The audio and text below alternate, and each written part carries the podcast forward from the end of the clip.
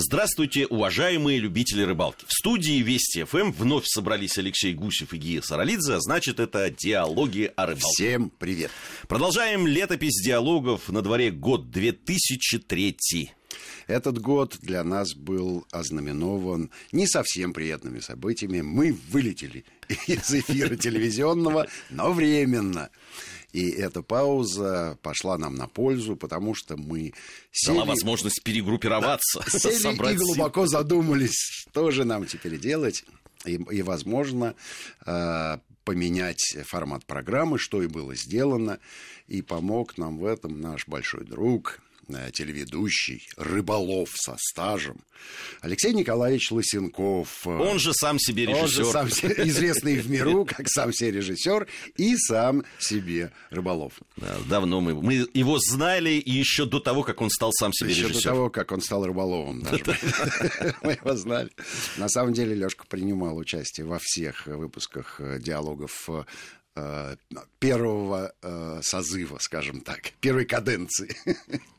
И в первых программах уже принимал участие активное и рыболовил. Да, в первую экспедицию в Астрахань. В первой экспедиции он был, правда, одеяло на себя не тянул.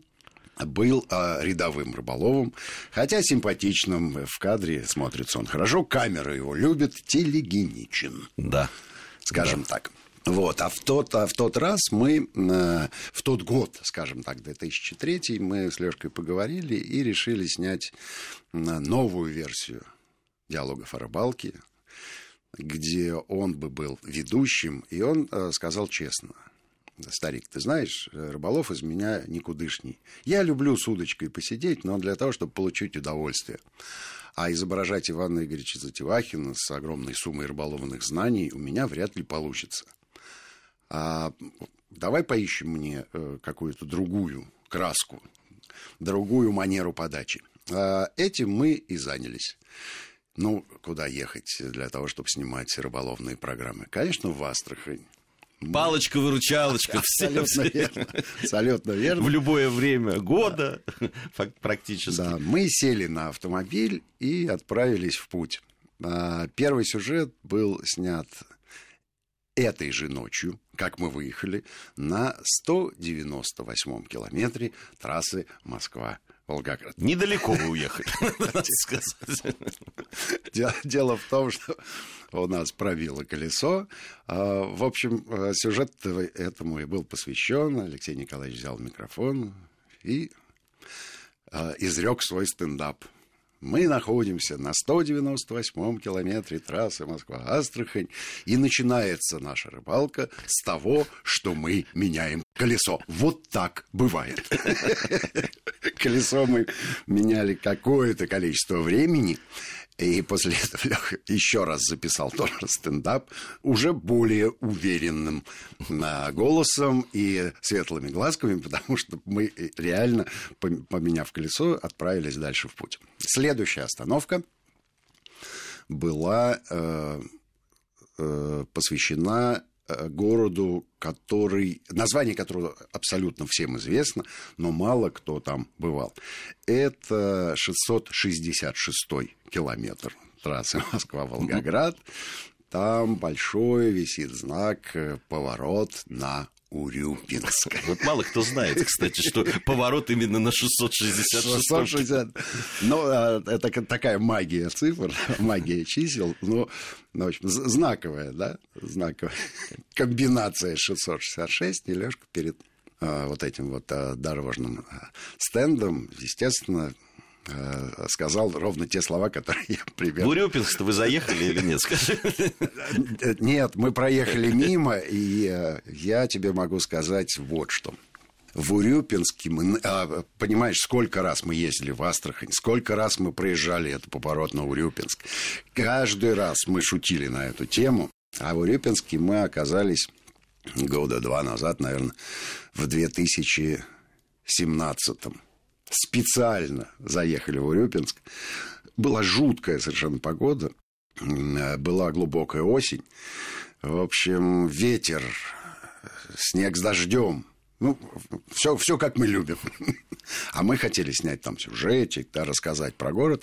А сюжетик мы сняли, но звук практически весь в браке, потому что петличку задувало. Но где-то у нас эти кадры остались, ну, ждут своего часа. Возможно, надо повторить эту поездку и заехать в Урюпинск в хорошую погоду. Городок милый, уютный, интересный. Там есть свои достопримечательности. Да, я помню замечательный сюжет в программе, если я не ошибаюсь, «До и после полуночи», когда вот был такой формат. Молчанов. Да, это у Молчанова, но там был формат, который делали они в рамках этой программы, провинциальные истории, по-моему, назывались.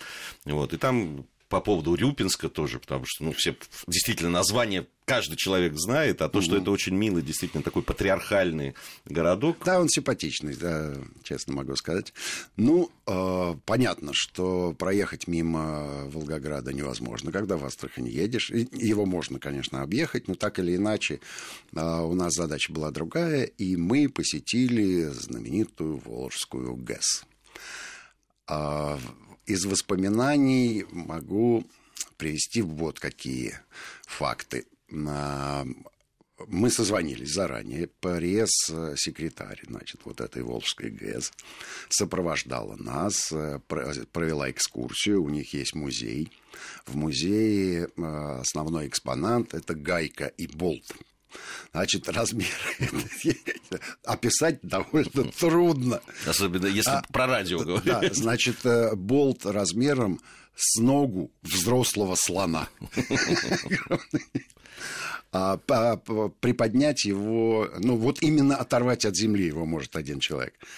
Как они дальше... Причем это настоящие болты, которые там используются. Ну, и гайка такая серьезная. Представляешь, какой грузило можно сделать? Вот, там сделана вот эта вот музейная экспозиция таким образом, что обклеены стены газетами того времени с победными реляциями. Открыта, значит, плотина, дала первый ток, пущена там первая турбина, вторая турбина. И маленький столик, телефонный аппарат из черного эбонита, из тех самых времен, ну и зеленая настольная лампа. И мы разыграли там некий сюжет, что Алексей Николаевич по этому телефону звонит и докладывает оперативную обстановку. А докладывал он вот о чем. На плотине там, соответственно, есть автомобильная дорога, есть железная дорога. И чуть ниже такая балюстрадка, видимо, для обходчиков, может быть, для обслуживающего персонала этой гидроэлектростанции. И там человек 10-12 стояло браконьеров, у которых на веревках были привязаны здоровенные тройники, и они багрили рыбу. А высота примерно 25 метров, наверное. То есть серьезное оружие. И мы задались вопросом, почему их никто не гоняет, но все же видят. А сюжет развивался следующим образом. Сам мост принадлежит муниципалитету города Волжский. Железная дорога — Министерству путей сообщения, как легко догадаться. Плотина, значит, Министерству энергетики. Само сооружение... видимо, Минприроды или еще там, ну, что-то связано там с геологией. Поэтому у семеняник дитя без глаза. И браконьеры, с удовольствием пользуясь вот этой вот непростой ситуацией соподчинения друг друга, они лупили эту рыбу. Но это варварский способ, конечно, безобразный, на самом деле. Да, дело в том, что рыбы там полно, конечно, она упирается в плотину, уйти ей некуда. Там есть какие-то рыбоводные каналы, но это они не спасают ситуацию. Я помню, я просто снимал, какое количество рыбы. Там просто ее видно сверху, вот с набережной, с этого парапетика. Вот такой стендапчик мы рассказали и поехали дальше. Вообще, на самом деле, Волжская ГЭС, конечно, от рыбаков достается крепко. по поводу как раз того, что вот на нее очень часто, иногда правильно, иногда слишком демонизируя, конечно. Ну, видишь, ведь это последняя из каскада плотины гидроэлектростанции, да, и понятно, что она отвечает за все, потому что если много воды, сбросили воду, если воды мало, электрики не пускают воду по каким-то своим соображениям, рыба не может пойти отнереститься, вобла упирается, осетры не могут пройти. Ну, в общем, да, много-много. Более того, там же существует запрет, то есть у всех гидросооружений рыбу ловить нельзя.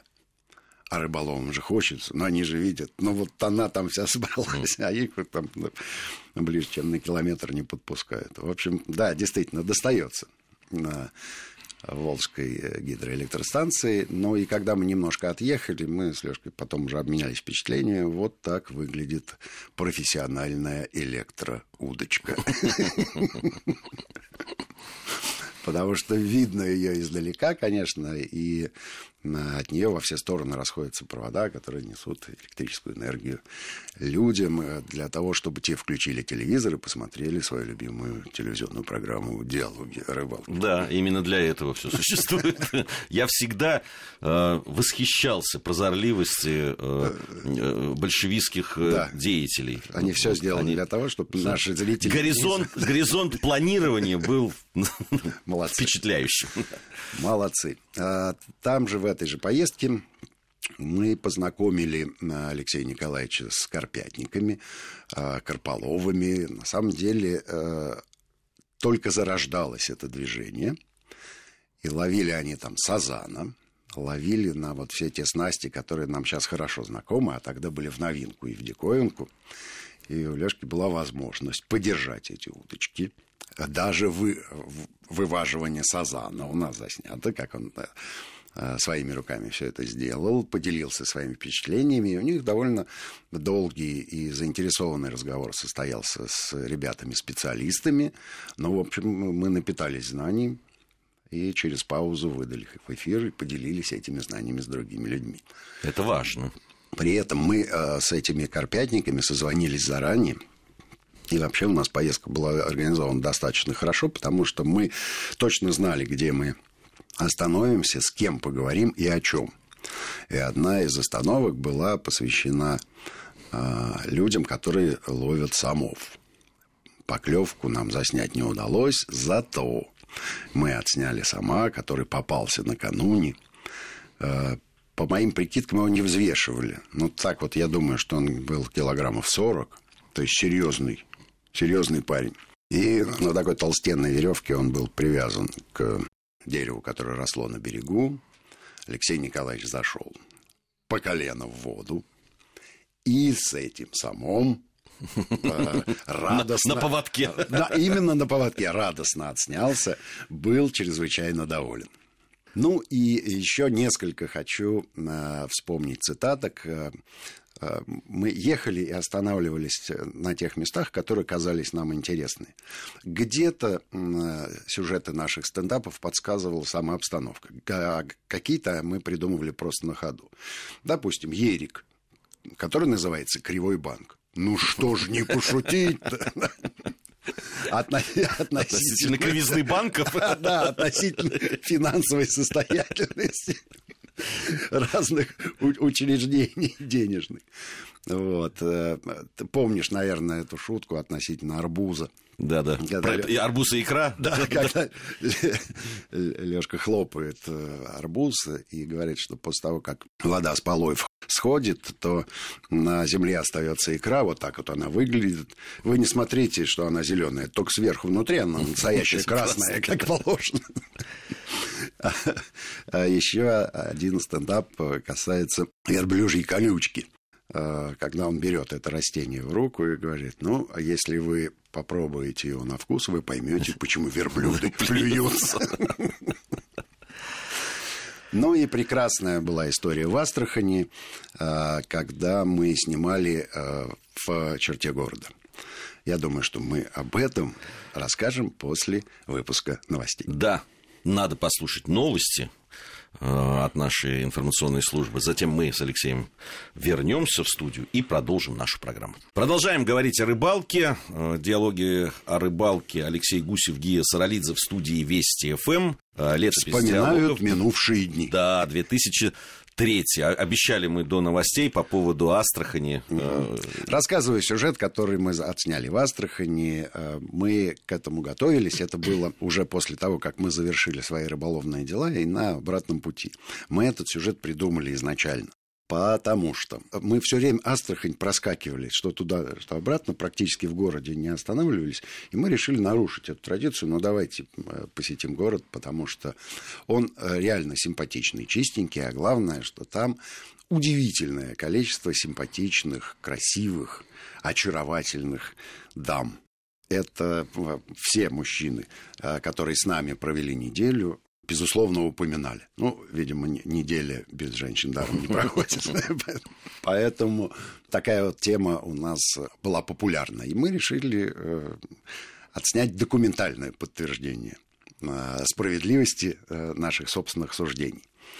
И Алексей Николаевич стоит с микрофоном и говорит, что Астрахань – это настоящая рыболовная столица, потому что, как и у всякой столицы, у нее есть три основных признака – трамваи, Кремль и красавицы.